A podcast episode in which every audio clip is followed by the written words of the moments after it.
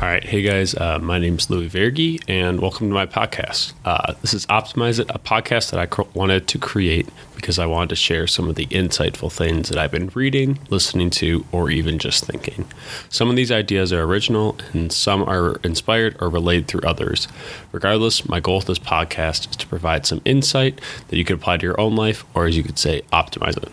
Um, with that, let's get into it. Uh, what I got for you guys today is um, just another reading. It's from Arthur Brooks's new book, Build the Life You Want, and it's from the chapter of What is Happiness. Um, so I'll kind of just go through this. Maybe we'll stop along the way. Maybe we'll add some at the end. We'll see what happens. But um, Grace and I are reading through this book right now, and it is just super solid.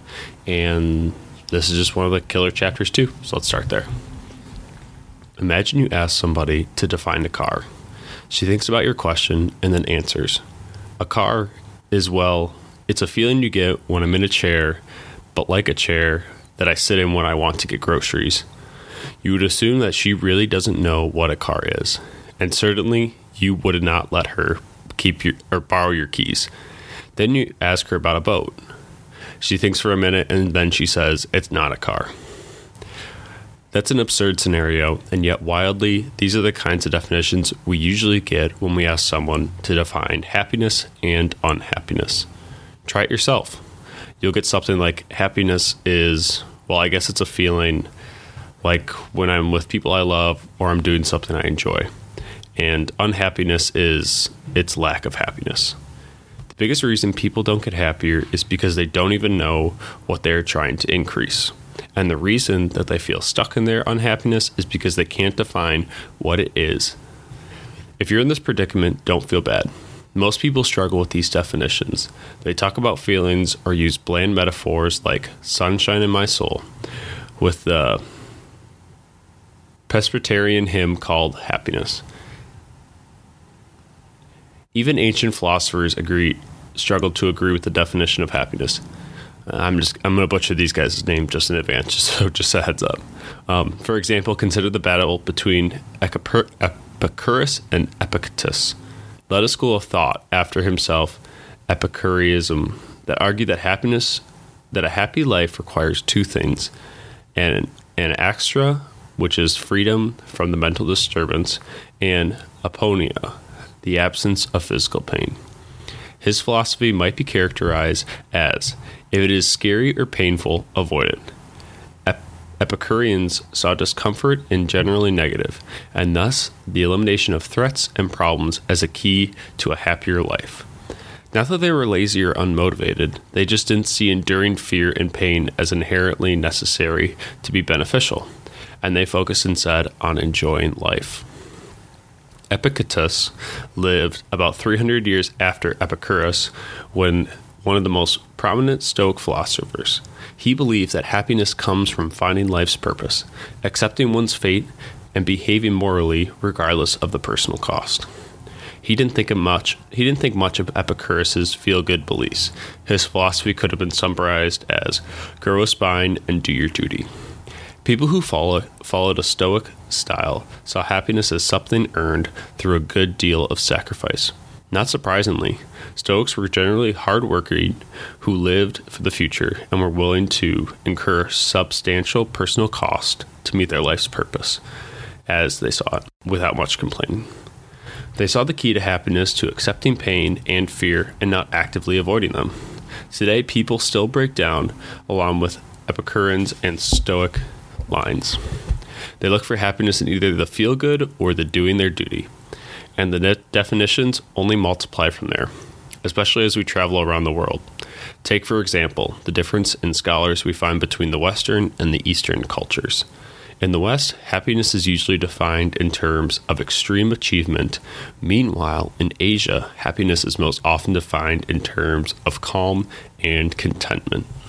Definitions of happiness even depend on the word for it. In the g- grammatic languages, happiness is rooted in words related to fortune or positive fate. In fact, happiness comes from an Old Norse hap, which means luck. Meanwhile, the Latin based languages, in the terms of facetious, which is referred to the ancient Rome, not just to to good luck, but to also growth, fertility, and prosperity. Other languages have special words just for the subject. Dan's describe happiness in terms of hygge, which is something like coziness and comfortility. If happiness were really this subjective, or even worse, a matter of feelings at any given moment, there would be no way to study it. It would be like trying to nail jello into a wall. This book would be like two words long good luck, or maybe even hop. Fortunately, we can do a lot better than that today. It's true that different cultures define happiness somewhat differently, which is why happiness comparisons among countries you always see in the news are not very useful or convincing. It is also true that feelings are associated with happiness. Your emotions affect how happy you are, and how happy you and how happy you are affects your emotions. But this doesn't mean that there are no constants across all people or that happiness is a feeling. A good way to define happiness in terms of its components is in terms of its component parts. If you had to define your Thanksgiving dinner, you might do so by listing the dishes turkey, stuffing, sweet potatoes, and so on. Or you might list the ingredients if you're a grand cook. Or if you're some kind of nutrition buff, you might just say the dinner is all food. Actually, it's made of three micronutrients, carbohydrates, proteins, and fats. To make a good, healthy dinner, you need all three in a proper balance. The dinner would also have, would also have a delicious smell that fills the house. Yet, you would not say that the smell is the dinner. Rather, the smell is evidence of the dinner. And similar, similarly, happy feelings are not happiness, they are evidence of happiness. The dinner would also have a delicious smell that fills the house.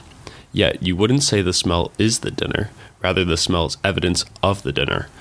Similarly, happy feelings are happiness and they are evidence of happiness. The happiness itself is the real phenomena. And yet, like the dinner, it can be defined as combination of three macronutrients, which we need in balance and abundance in your life. The macronutrients of happiness are enjoyment, satisfaction, and purpose. The first is enjoyment.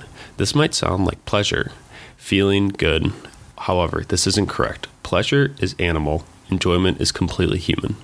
Pleasure emanates from parts of our brain that, that is dedicated to the rewarding of certain activities, like eating and sex. In the earlier times, they would help keep us alive or passing on our genes. Today, the things that bring us pleasure, for substances to behaviors, are most often maladaptive and misused, leading us to all sorts of problems. Enjoyment takes the urge of pleasure and adds it to two important things communion and conscientiousness. For example, Thanksgiving dinner can bring pleasure when it tastes good and fills your belly, but it brings enjoyment when you eat a, eat with the loved ones and like a warm memory together, conscious parts of your brain. Pleasure is easier than enjoyment, but it is a mistake to settle for it because it is a fleeting and solitary. All addictions involve pleasure, not enjoyment. To be happier, you should never settle for pleasure, but rather make it into an enjoyment. Of course, that involves a certain cost. Enjoyment requires an investment of time and effort. It means foregoing an easy and effortless thrill. It often means saying no to cravings and temptations. Sometimes getting enjoyment is hard.